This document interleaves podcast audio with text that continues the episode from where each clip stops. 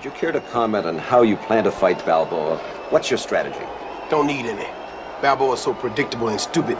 The man comes straight ahead. He's tailor-made for me, and he's gonna get hurt. No, I don't hate Balboa, but I pity the fool, and I will destroy any man who tries to take what I got. What's your prediction for the fight then? Prediction? Yes, prediction. Pain.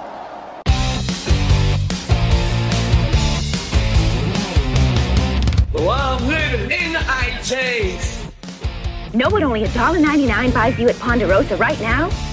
You'll get nothing like it. Swatch. Hotweight is dead. Pontiac Fiero. It says 100% guaranteed, you moron. This is crazy. This is crazy. This is crazy. My density has popped me to you. But it's only authentic if it says members only right here. Live from Members Only Studios, welcome to Living in the 80s, a podcast where we talk about anything and everything having to do with the 1980s. Rob and Kevin, the best that we remember. Robin, Kevin, what was that? What were you trying to pull? I'm, I'm, I'm ad libbing here. do? That's ad libbing? Yeah. I'm lost right now. I don't even know what to You think say. uh, you're Matt Moore? Stick to the script, kid. Oh gosh, guys, thanks for coming back. We have no pure energy this week, sadly. Aw. However, this just in, we have surpassed 100,000 listeners for the Living in the 80s podcast. Wow. That is mind blowing to me. I mean, Wow. what was started as just like a little hobby, just hey, let's talk about the '80s with friends, has that many people that's listened to it. I was listening to a podcast recently. They just celebrated their 200th episode, 50,000 downloads, which I think is phenomenal. But the fact that we got 100,000 and this is episode 132, that's really good. I mean, That's thank you guys for, Yes, thank for you so much. listening and for passing along uh, the podcast to friends and so forth. So you guys are why we continue to do this. And I don't say that to patronize you, but really, if nobody listened, we probably would have given this up a long time ago. We don't get paid money for this. I mean, I pay these guys in pizza. And a good pizza. And we is. appreciate it, yes. yes, just threw down some grandstand. And some Royal Crown Cola. Yes, we did. And uh, good times. All right, so this week we're going to be talking about the year 1982. So think about 1982. What were you guys doing in 1982? 1982, uh, that would be the end of the seventh grade, beginning of the eighth grade. So, junior high school, as we called it in my area, is where I would have been. For me, I would have been freshman to sophomore year. I uh, this was a big year for me. I went from just a traditional young kid's haircut to uh, there's a girl that was a grade older than me, friend of my sister's. Her name was Kathy Costigan. I think I got that right. She came over to the house and she was wanting to be a, a, a hairstylist. She still is to this day, I believe. And she gave me my first punk haircut.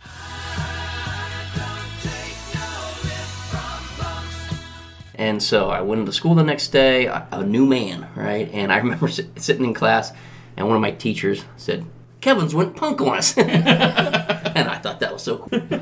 so yeah, also I was wrestling. So unlike the big time wrestling you guys like, it was the official wrestling where I couldn't slam people in their necks. wanted or to, I wanted to. Yeah. Didn't have the strength, then it was illegal. But uh, but yeah, I was uh, I was also wrestling, so I was, I was part of a team. It was exciting. Good. For me, in 1982, I was a sophomore at the beginning of the year, a junior into the you know, second half of 1982. That's when I got my driver's license. So I was an independent man, and man, I love driving. First car was a 1967 Chevelle. Really? Loved that car. That's Oh, not even fair. I know. Kevin's got a motorcycle at the age of five, and you've got a Chevelle at the age of 16. Uh huh. And then there's people like myself. No car, no motorcycle. Well, you weren't old enough to drive yet. That is true. hey, see? Your time It was all coming. works out. Yes, it does. So yeah, 1982 was a good year. Uh, we talk a lot about different things, and we'll get to it later. But music in 1982 was awesome. Oh yes, yes. it was, one of the strongest of the decade, in my opinion. So we're going to start off 1982 with a little thing we like to call In the news. So this is where we pick out a news item and talk about it, uh, whether it was big newsworthy stuff or it could have very possibly just been something that we remember from back then, or maybe we stumbled across googling before the podcast to remind us what actually happened in 1982. Back then, I wasn't watching the news. Were you guys? Not a whole lot. No. But I do remember my Like like story. big events we would remember, but you know. Kevin, you were telling us about your 1982 news story. So Um, yeah, so 1982, showing what was happening at that time, it shows the importance of what was happening and what was, what was to come in the coming years. Time Magazine's Man of the Year, for the first time, was a non human. It was the computer. wow. So I remember that being such a big deal because they always had the Man of the Year on the cover of Time, and it was a personal computer. Jeez. So, uh, yeah, Forecasting the future. absolutely. Just a few years later, it seemed like everybody had them. Bet you snowball. Um, there was a uh, boxer out of Youngstown, Ohio, called named Ray B- Boom Boom Mancini. He uh, was in a boxing match with uh, a South Korean named Duk Koo Kim. Unfortunately, um, in the fight, uh, Duk Koo Kim was injured and died four days later. Wow. What I didn't know was his mother committed suicide three months after the fight. Jeez. And the referee for the fight, Richard Green, committed committed suicide like a year or year and a half later. Wow. Yeah. I didn't realize. Terrible. Man. So you imagine the guilt and the stress that Richard Green carried by not stopping the fight sooner. Yeah.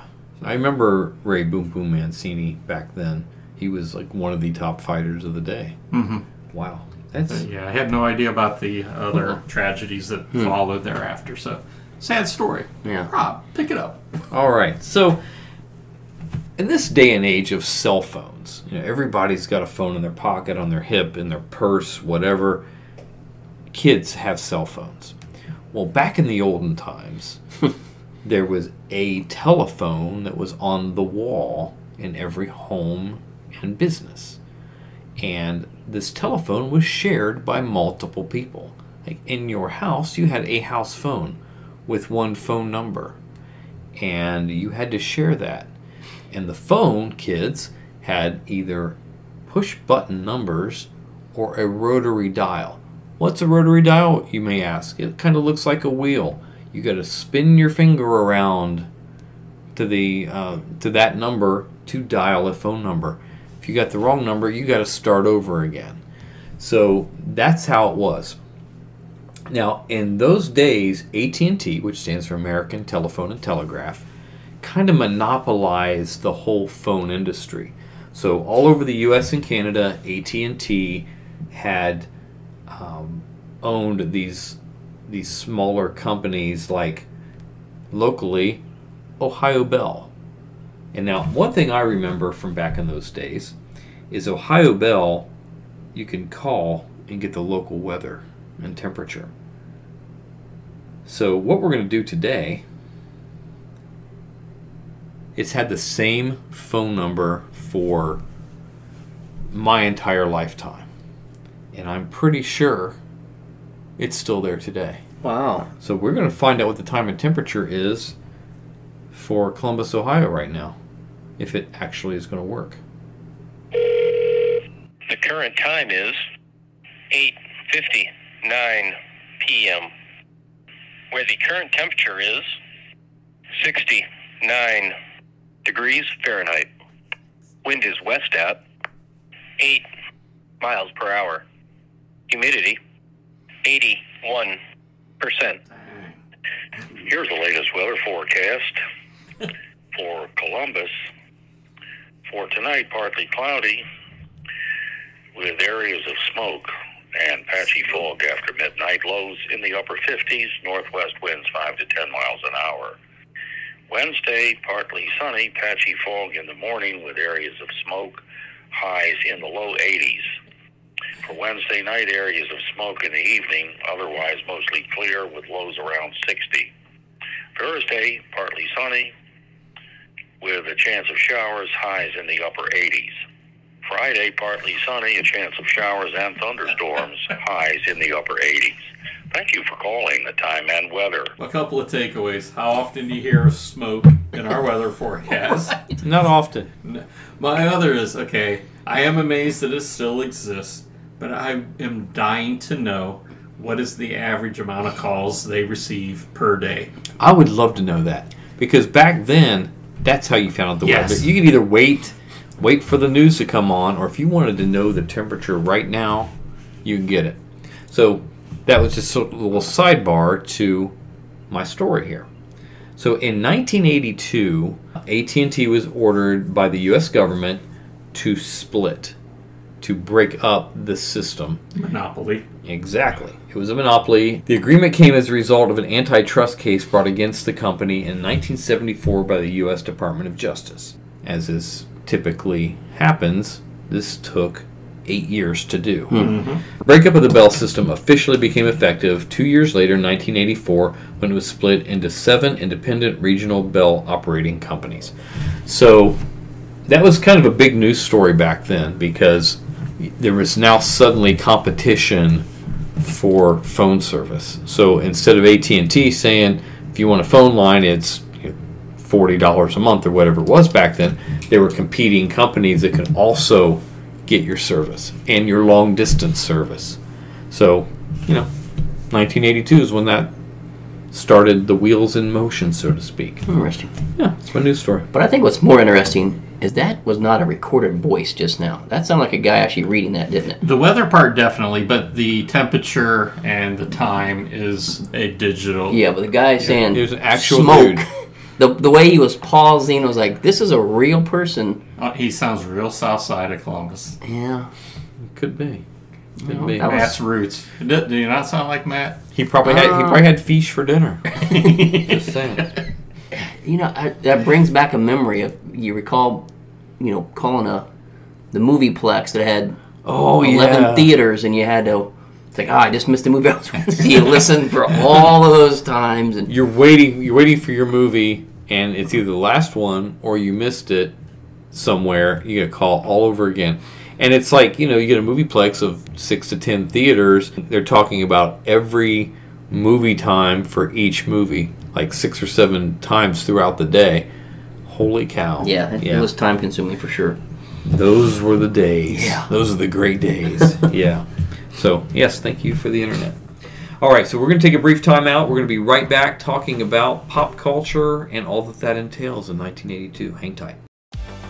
Thank you for listening to Living in the 80s. We want to take this opportunity to thank all of those that helped make this possible. First and foremost, we want to thank Spotify for Podcasters for providing this platform, as well as Apple Podcasts, Amazon Podcasts, Google Podcasts, iHeartRadio, TuneIn Radio, and about a dozen others.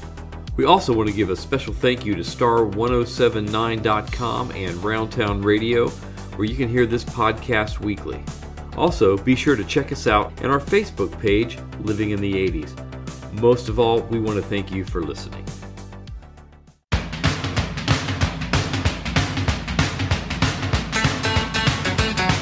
Welcome back to Living in the 80s. We are going to go right into fashion with our local fashion guru, Kevin Ackley. yes, we are starting with Kevin this week because he his guns are loaded. Bring it, sir. Okay, I remember a couple things that stuck out in my mind from the uh, 82 fashion. One were uh, girls were wearing chic jeans, ch- chick jeans. I, I, don't, I don't know what they're called. I You just know, noticed it's them. funny. The the group chic is spelled C H I C. Everybody pronounced the jeans chick. Like Chick Donovan. Except I, re- I He thought doesn't they know were, who that is. I know. I thought they were high jeans. I thought this the little C in front was just a curve of the H. and I Oh, thought the C at the end, yeah. So I thought they were high because I didn't know any better. Hi. Nice But- high jeans. yeah. Why did the girls look at me strange? I don't know. So one thing that was really popular, leg warmers. The whole. Uh, Yeah. What? How many did you have? I didn't have any. Oh, I couldn't afford them. Otherwise, I would have had a bunch of them. Um, and women started wearing like the, the shoulder pads, and, and guys did too, like the in the Suit jackets. and yeah yeah. But do you remember the soft, fuzzy sweaters? Too So magical to touch. Yeah. yeah, the Angora sweaters. Yes, man, I remember those. And uh, Well, along with that, remember the girls like they would wrap your class ring Mhm. up in that fuzzy angora yarn, and they would have to change it. It's like I think girls dated me just because I had a cool class ring. No other reason. Oh, I'm- I had a cool I'm sure car there are other too. reasons, I too. did have a cool car So you had two reasons. and my members only jacket, which we'll talk about later. Go ahead. Uh, last one, which I didn't wear it in '82, but I wore it a few years later. Uh, this is the year that Drakkar came out. The cologne Oh, that you don't yeah. wear, Snowball, because you're allergic to it. Exactly. Yes. Good stuff. How about you, Michael? All right. So you got to remember this is seventh grade. Yeah. So not exactly at my peak of fashion here. You're working towards it though. I am working towards it. So one thing I always do in to prep for these shows is to go back. I have a, uh photo album where I have every school picture, all the way from kindergarten through high school. I think you need to share those on our Facebook. page. Yes, every single page. Everybody needs to see them. Yes. So in seventh grade, you're going to see me wearing something that you probably would never imagine me wearing. A silk screen Pittsburgh shirt. Steelers jersey. Flannel. Oh wow! wow. You look like someone that's upset that you're having to wear that flannel. It's like, mom, really? Yeah, brown flannel. But the thing you notice, I still have coordinating T-shirt underneath. So, You do. You Yeah. do. Well, I'm proud of you for that. so in seventh grade, I was wearing fan, flannel apparently. wow. Flannel was uh, say it probably escaped my uh, wardrobe probably for the next 30 years, but today I actually have one flannel shirt. oh, I've got two or three of them. Yeah. I wear them from time to time. Feeling very lumberjacky. kind of look like the uh, the what's his name the the brawny paper towel. Oh, guy. Yes. I, I wear it when I go out on the campaign trail, you know, so I can relate to the people. That's always one of my favorite things when you watch, other than Trump, watch all the other Yeah, politicians they'll, they'll travel try dress around. in, they dress in these brand new jeans you know have never been worn, No. or cowboy boots if they're in Texas. They don't even know how to walk in them. Yes, that's, that's hilarious. So for me, I, I was wearing Levi's. Wow. they were the best-selling jean of all time. They're comfortable. They fit. They still work today. Uh, I bought my first members-only jacket in 1982 Very nice. right around the time I started driving. Hmm. So if anybody thought they were the cat's meow, it was me. Yeah, absolutely. Because. I members only jacket, got my Chevelle, I'm rolling. Uh, I st- I started a collection of polo shirts then, Hmm. the Izods and so forth. I was wearing those a lot uh, back then. Sweaters with a shirt underneath like a button-down collar. You can see the top of it. When it was not quite so cold out, I would wear just the, uh, the a lot of button-down collar dress shirts. So I did that a lot.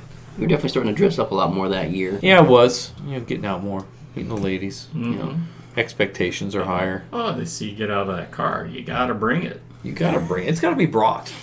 Absolutely. All right. So, what about trends that weren't so much uh, fashion? No, Rob. Nothing. No. You got nothing. No. Okay. So, Or just say no. Or just say no. Oh, Oh. yes. is that a 1982 thing? Yes, it is a 1982 Oh thing. wow. The Nancy Reagan campaign. Yes, the Nancy Reagan drug campaign. Just say no, kids. Just, Just say, say no. no.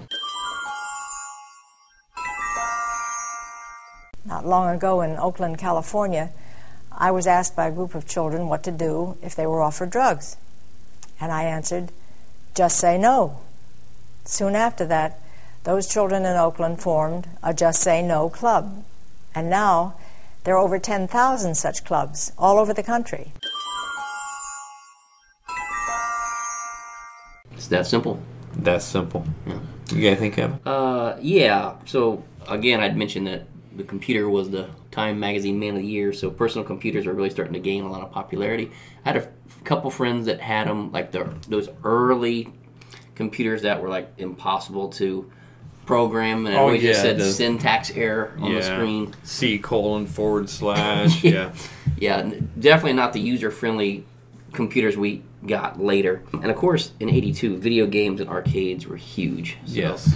certainly a trend was, was going to meet friends to play video games at the arcade. Mm-hmm. And another trend that was very important to me because I didn't couldn't afford to go out and buy a lot of music was I had this little radio in my room and I had this uh, old tape recorder that I borrowed from my parents where you know you push down the record and play button at the same time to record, and it had like a little microphone attached to it. So I taped that to the front of the radio and would tape songs off the radio. That was how you made mixtapes back then. Try to wait just as long as I could for the Shut DJ up, to DJ. start, and then try to stop it before the DJ started talking. And yeah, that was uh. Mm. And if I, if they played two good songs in a row without the DJ talking, that was That was money. That was money. I would say for me, you mentioned video games. Mm. Uh, tabletop arcade games became popular in 1982. yeah. So like Centipede, Pac-Man, Frogger. There's little tabletop versions, a little screen, little joystick on them. Those are pretty popular. And I don't remember if this was out then, but in my mind it says it was. Remember those baby on board signs? Oh, is that when In it the started? back of the- I don't know, but t- to me it did. It might. Best I remember it. And then it came on, people would mock them later, like Mother in Law in Trunk and stuff like that. Those were great. Let's go over our favorite TV shows from 1982. So, Kevin, why don't you read off the top five TV shows you got there? Okay. Number five was Dynasty. Number four was Magnum PI. Number three was MASH. Number two was Dallas. And number one, 60 Minutes. Uh, of course. Of, as always. It's, As it's always. always in there somewhere. It's Yeah. amazing. It, it is still amazing. When- Put that late Sunday night, it's what seven o'clock to this day. It's Still still a top on. five show every single year. Yes. So, Kevin, what were you watching? Do you guys remember a show called Square Pegs? Yes. Yes. Uh, who got her start on that show? Uh, Sarah Jessica Parker. Sarah did. Jessica Parker, and it was about two girls trying to fit in with the popular kids, and there were two kind of loser kids that were kind of interested in them. They were more interested in the popular kids.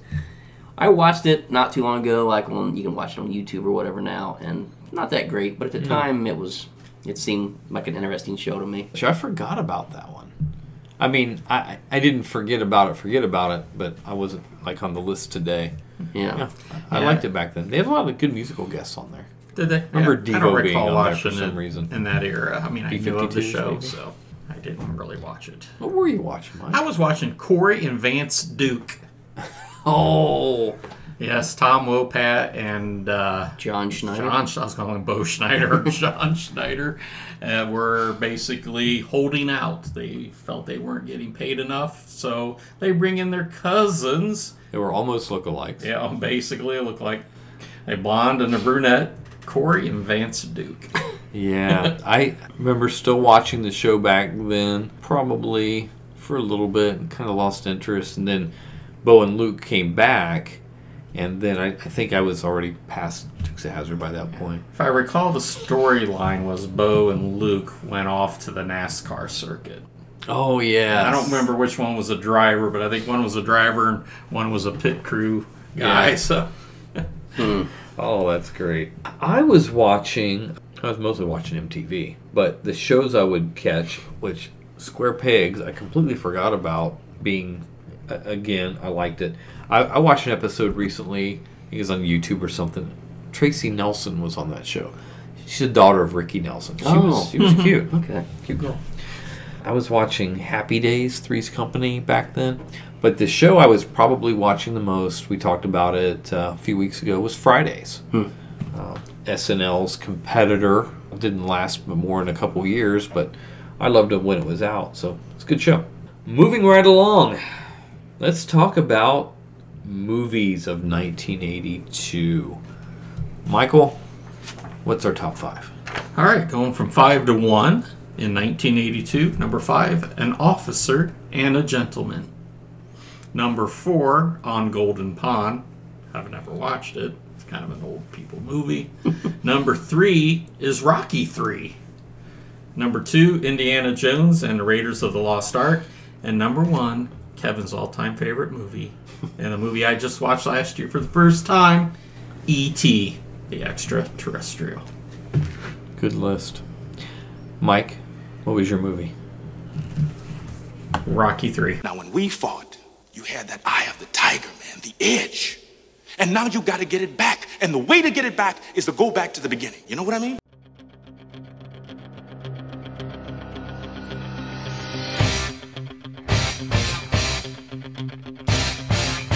Love Rocky. Love the whole series. Rocky Three is great. You bring in Clubber Lang. You know Rocky's getting ready to retire. Clubber Lang keeps calling him out, and so they have their first fight, and Rocky gets destroyed.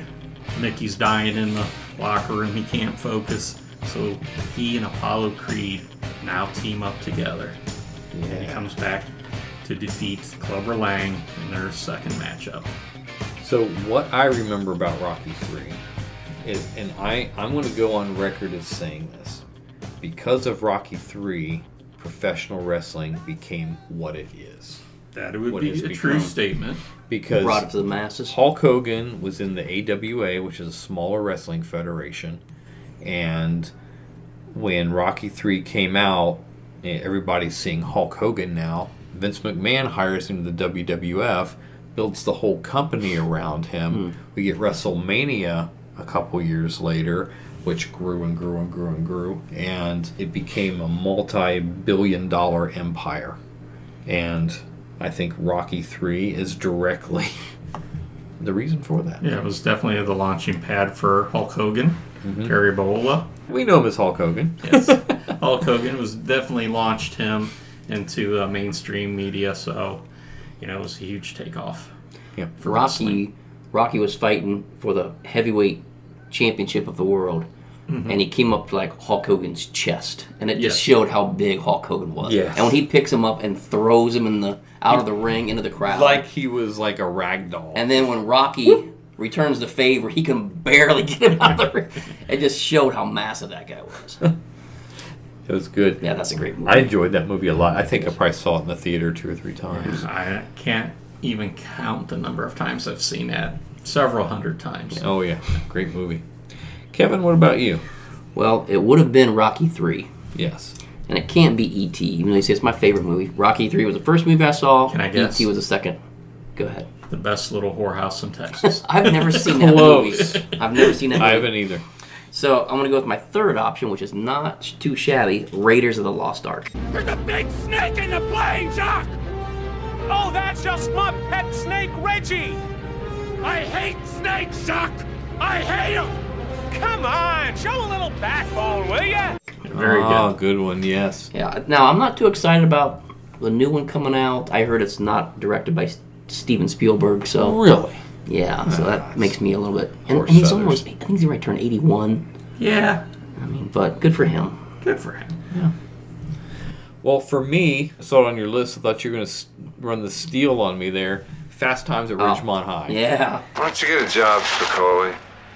What for? You need money. All I need are some tasty waves, cool buzz, and I'm fine. So that Classic. that What's movie, that movie about? it's about high school in the 1980s. Oh, some shenanigans going on. Some on. shenanigans. This was the launch of the high school comedies of the 80s. Before this, there weren't any. Um, if you go back to Animal House in 1978, college kids, uh, there may have been a high school movie here or there, but nothing of Not like a pattern or a trend. Yeah, it. exactly. there might be a one off here and there. Yeah, but when Fast Times at Ridgemont High came out, they just all started coming. Yeah. Whether they were low budget or big budget movies, they all came. So Fast Times at Ridgemont High, I've said it before, they do the best job at encapsulating what the 1980s were at that time. The music, the fashion, the attitudes, the way the kids talked, like it was all that movie did such a good job and the launching pad for some serious stars. I mean, Sean Penn got his start there. Phoebe Cates was in it. Jennifer Jason Leigh, she got her start there. Nicolas Cage, Yeah, was in there. Yeah, he had a Eric little tiny part. Stoltz, uh, Anthony Edwards. We see these people for the very first time, and what a fantastic movie! Yeah. it's great. So that would be my movie in 1982. So let's talk next about who we feel is the coolest celebrity of 1982. Kevin. Whew, there's some good choices. I'm going to go with Mr. T.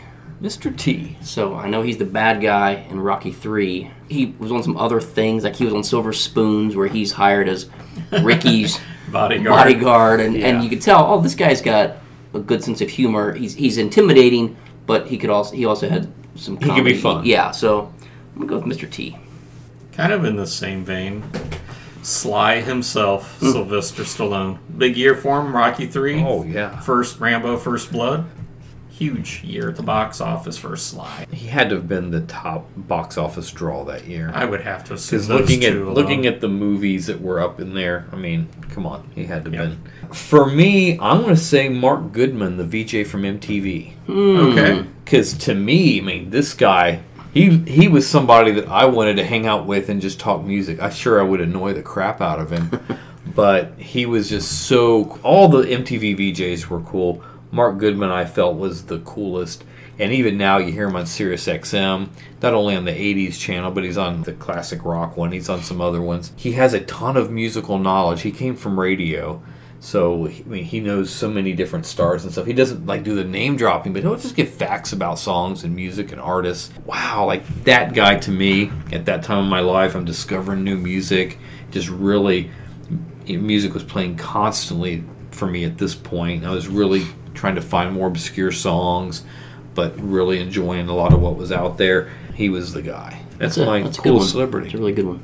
All right, we're going to take a, one more break, and we're going to come back. and We're going to wrap up the podcast. Our last segment will be all about the music, so hang tight. Shall we play a game? Hi, I'm Joel McLaughlin, the most excellent host of Living in the Retro Arcade. If you're into video games from the 70s to current day, this is the show for you. We'll talk about technical aspects of the games as well as memories, the best that we can remember them. That's Living in the Retro Arcade, available on all popular podcast platforms.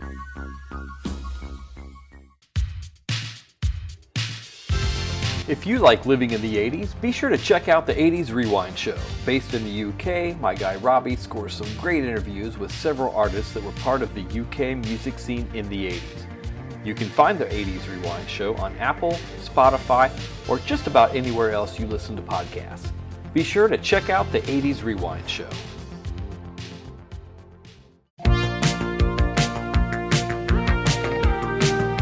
Welcome back to Living in the 80s.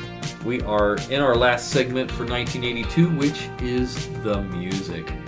We love talking about music around here. Mike likes it.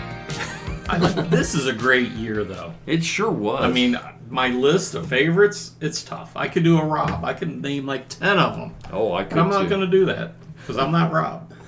and I get edited if I do. So, So, Kevin, give us the top five songs of 1982, and All then we'll talk about them. Some good ones are in here. Number five, Centerfold by J. Geils Band. Number four, Ebony and Ivory by Paul McCartney and Stevie Wonder. Number three, I Love Rock and Roll by Joan Jett and the Blackhearts. Number two, Eye of the Tiger by Survivor. And number one, Physical by Olivia Newton John. Mm-hmm. That song was mm-hmm. huge. Oh, number one song of the 80s. It was. Yes, it was. It's like 12 weeks. or Yeah, something number like one, that. yeah. It's like, wow. I mean, I was tired of it after a very short period of time. I don't know how you can get tired of Olivia Newton-John. Well, but not of her, but of that song. Oh, boy. Turn the sound down. I don't know what to tell you. so, Kevin, what would you say is your favorite song of the year? I've got to go with Eye of the Tiger by Survivor.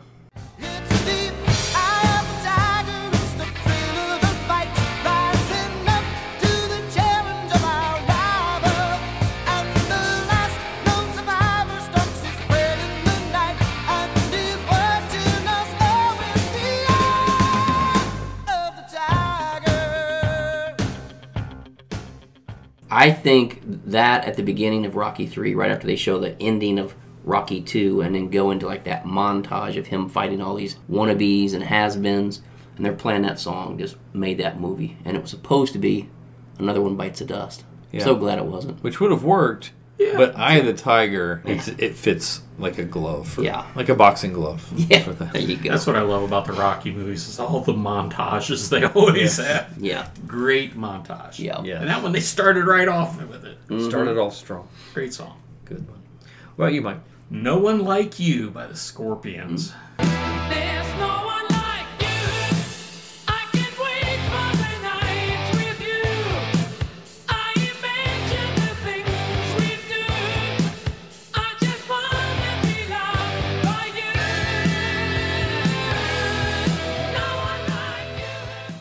I didn't see that coming. No. Really? A Yeah, great it's a great song, no question. But I didn't see Mike, who liked "It Takes Two last week, to come up with a Scorpion. Hey, you know- you have gained man points.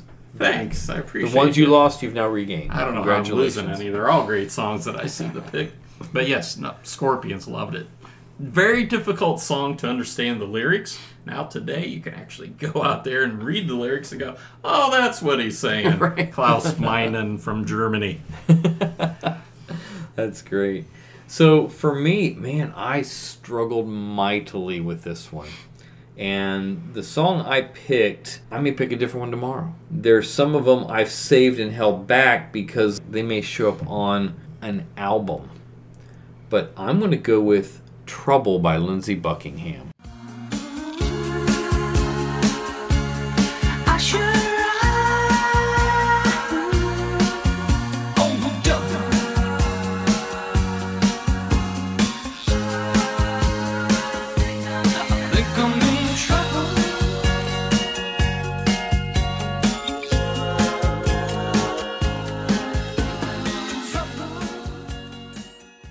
Intro to that song, I didn't know who Lindsey Buckingham was before this song. Found out later. Doesn't Oh, sound like oh, much of a rocker.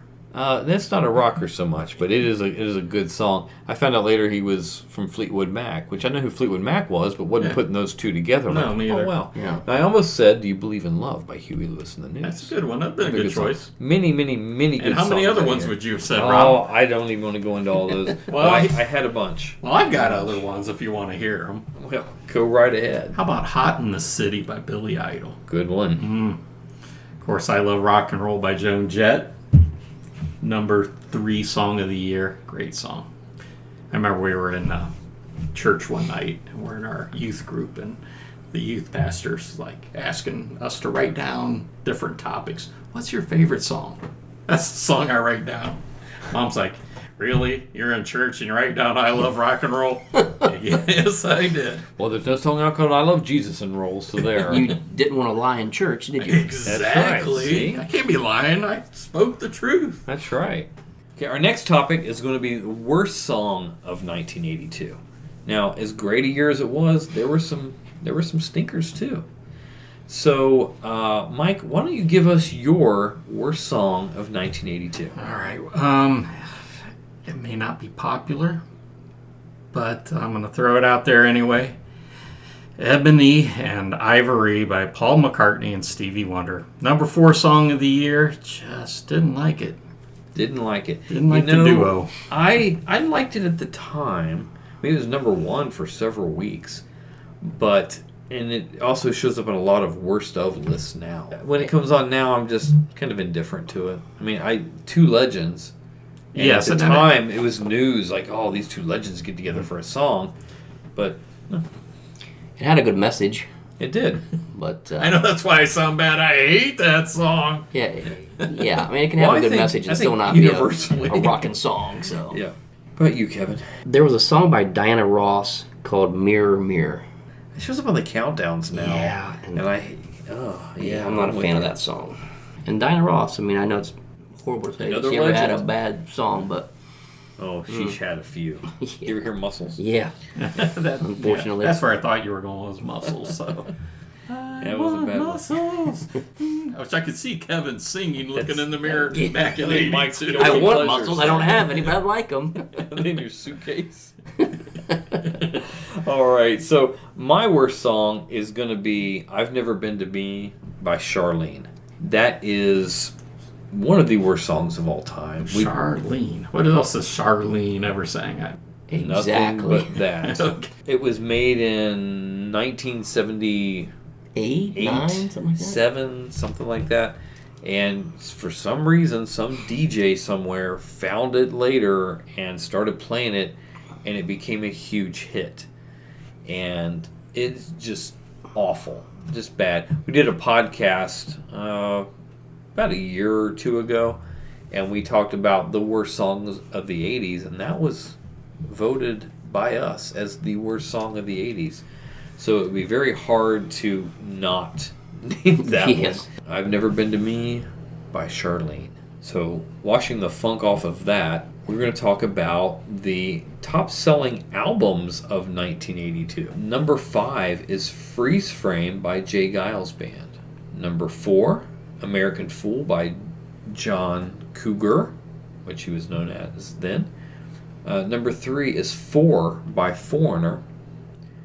Number two is Beauty and the Beat by the Go Go's. Number one selling album of 1982 is Asia by Asia. Now that surprises me. I remember it. I had that album. It's a really good album. I like Asia, Mhm. but when you think back to that time frame and that period of time, those big blockbuster albums like Thriller got released at the end of the year.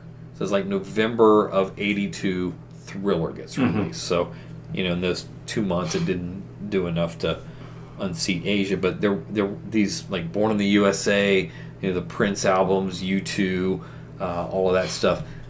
Synchronicity hadn't come out yet. That was the following year. So the big albums of the 80s were coming, but these these albums here were were the top selling albums that year. For me, my favorite album of that year, again, I could change it tomorrow, but I want to go with Business as Usual by Men at Work.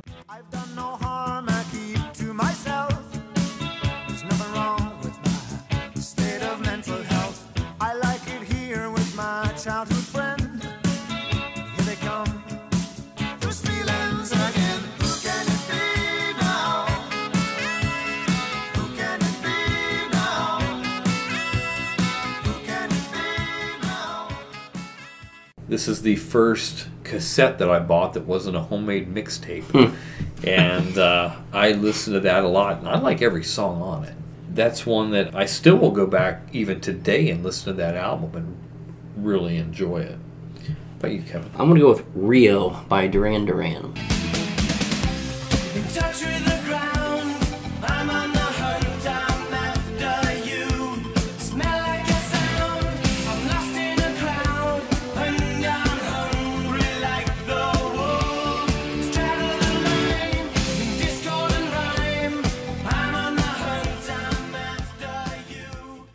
They arrived at the right time, or MTV arrived at the right time for them, and their songs were on there. They they shot to stardom, and this this album I thought was great. Yeah, I really like this one too. This is another cassette that I bought back then. I was really into Duran Duran back then. Uh, my favorite album would be uh, John Cougar's American Fool. Sucking on chili dog, outside Tastee Freez. Diane sitting on Jackie's lap, got his hands between her knees. Jackie say, hey Diane, let's run off behind the shady trees. Dribble off those Bobby Brooks, let me do what I please. Say, oh yeah, life goes on long after the thrill of living is gone. Number four song, number four album of the year. It included "Hurt So Good," uh, Jack and Diane, and "Hand to Hold On To." So, great album. This is going to be crazy to you guys. The top three albums I had were Business as Usual, American Fool, and Rio. Wow, There you go. so That's amazing. I think we're all in pretty much agreement. Those Yeah. are some good albums. And I just gotta say, before he blows it, I'm so impressed with Mike tonight with his musical choices. Uh, it's like he's a different person. I think Matt's juju because Matt's leaving- not here. leaving- Is that what it is? He's Yeah. thinking more clearly. You've had some. I, there's still time to blow it, but so far, And I'm sure he will. so far, I've been very impressed. Sure, I will definitely lose all the confidence you've gained in me tonight here before we're done. I'm sure it's coming about right now. so, Mike, why don't you talk to us about your guilty pleasure song of 1982? And I think this is where I lose you. The Sweetest Thing by Juice Newton.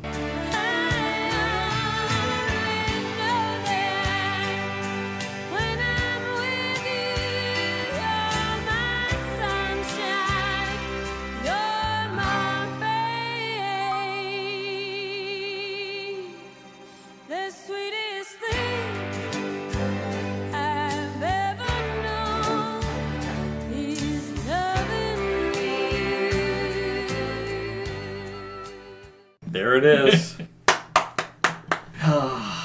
Delicious. Great song.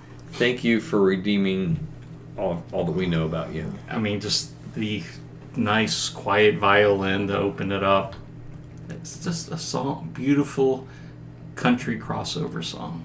I'm, I'm really glad you enjoy that one. I do really. Good.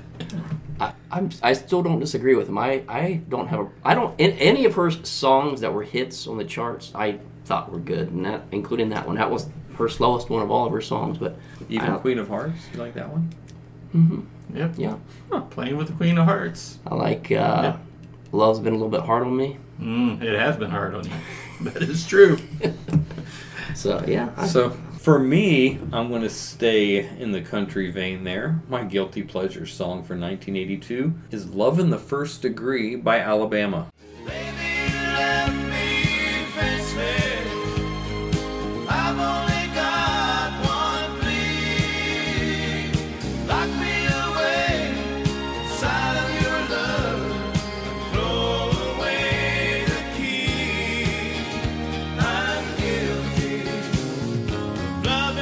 first degree. Yeah, that's a good one. That- Look at you crossing over into the country realm. I, I did it a couple weeks ago with Eddie Rabbitt too. yeah, okay, but Yeah. yeah, definitely Yeah, go I like some much coun- more. I like some country. country back then. Okay. You know, most of my friends that I was hanging around with back then would have laughed me out of the room or away from the lunch table for such admissions. But I, I liked Alabama back then. They had several good songs, Oh, and I, I dug them. I'm to go with "Nobody" by Sylvia.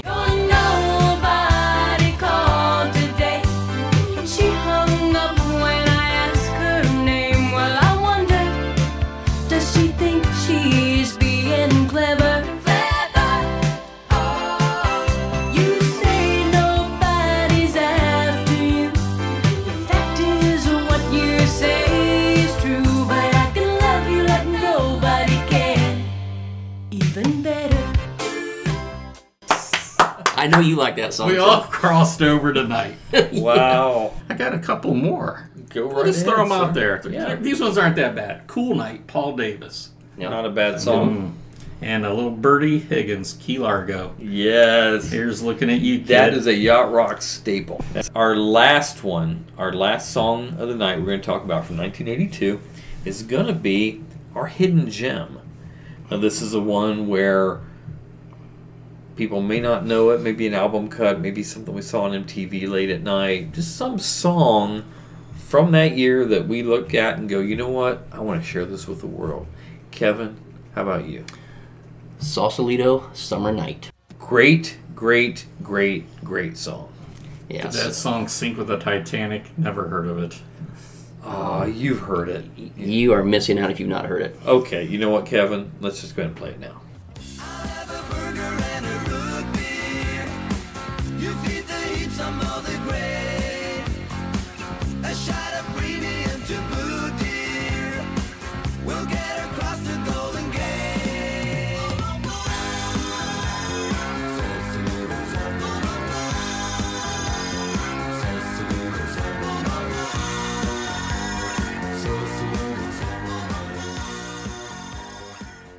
So, it ring a bell at all, Snowball? Not one bit, but it did kind of remind me of a '90s Weezer sound. Oh, hmm. maybe Weezer was sweating diesel. Yeah, Which came first? I think the chicken came first, not the egg. But no, have no idea. But it's not a bad song. Just Yeah. no idea. It's a real toe tapper. It's a real hidden gem. It is. I like it. I, I, I love that song. The premise of this song is they're heading from L.A. to San Francisco in a Rambler. The guy wanted to fly there because he didn't want to drive in his crappy car. MythBusters did a thing on this, but anyway, go ahead. And they break down in Sausalito. Now, if you look at the map, L.A., San Francisco, Sausalito. So, not geographically correct, but it's Okay. it is an upbeat song. Mike, what is your hidden gem? Like I said, m- a hidden gem to me isn't something you know that's buried with the Titanic. It's something maybe you've dropped behind the sofa. So my hidden gem would be Aldo Nova Fantasy.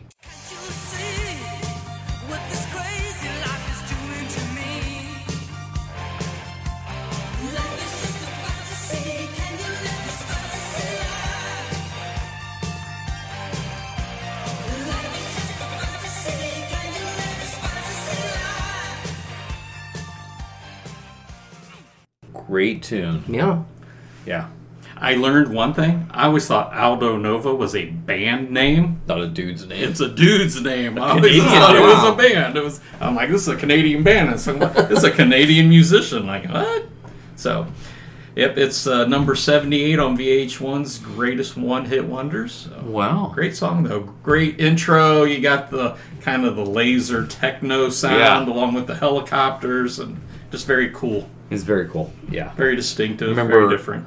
Art when he had his old Chevelle, he had a nice stereo system in it. And Ooh, yeah, this would be a good one to and crank he it would turn this song up really loud. If you're ever with Art, the music is never anything but loud. Yeah. so, yeah, good stuff. My hidden gem is uh, You Don't Want Me Anymore by Steel Breeze.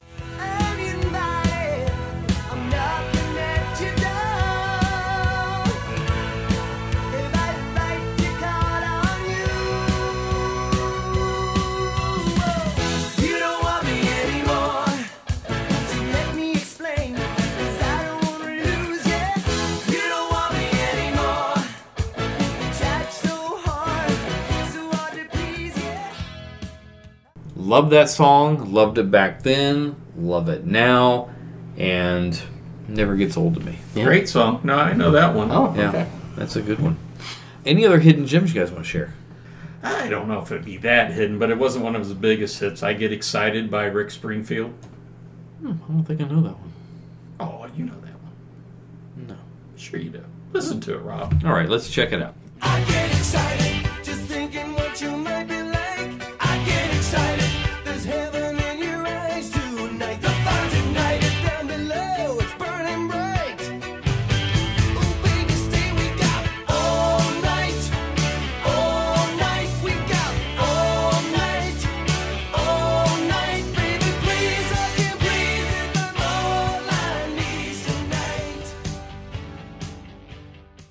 Okay, yes, Yeah. I have. That defines a hidden gem. I'm impressed. I completely forgot that song Wow. existed, and it's a good song. I'm four for five. I'm hitting 800 tonight. You are. You are. You had that Juice Newton thing, but hey, you know what? There's always room for improvement. Kevin agreed with you, so I guess you'd be five for five since, you know, Yeah, as a Kevin. uh, quorum. He's there. my scorekeeper. Got another Kevin. one. Uh, Situation by Yaz. Oh, yeah.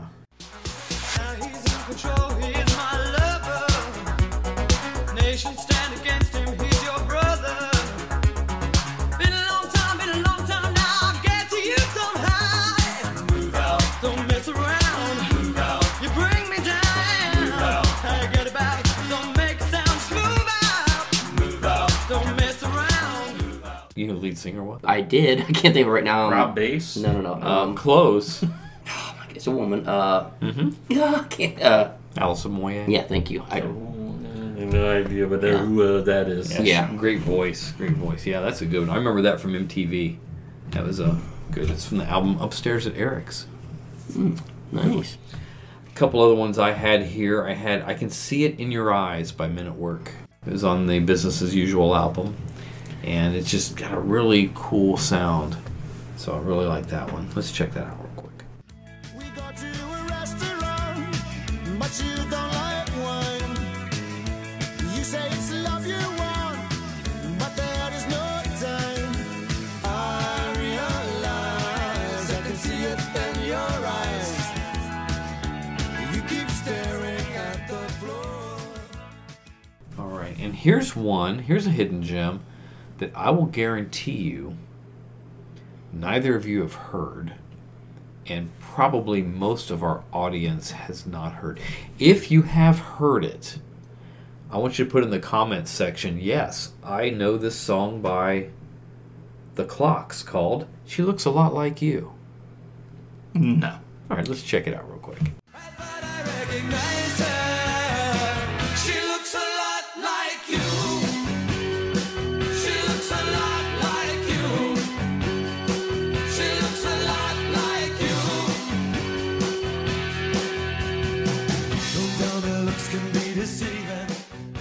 That almost sounds like something you'd. See. I, I feel like I'm watching an '80s movie when I hear that. Almost like you would see people walking into like a high school dance or something when it's playing. So it definitely has that sound to it. It definitely just drips of 80s ness.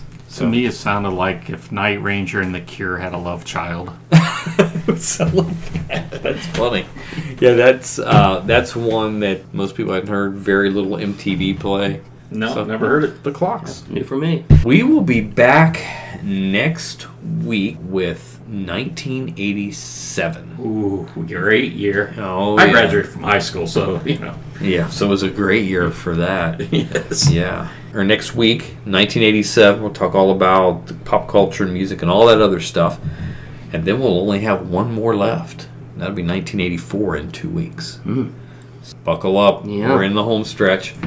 I think it's only fitting, and we don't really talk about this song much on here, but this is one of the biggest songs of the entire decade, particularly post 80s. We're going to close out with this little known song. This was a huge hit in 1982. Here is Don't Stop Believin' by Journey. Guys, thanks. Take care. God bless. We'll see you next week.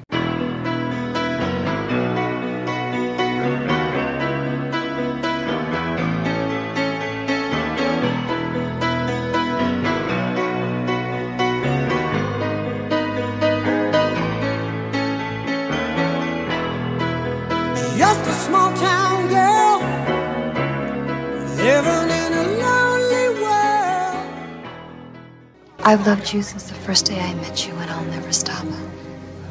I'm a very lucky woman. So am I.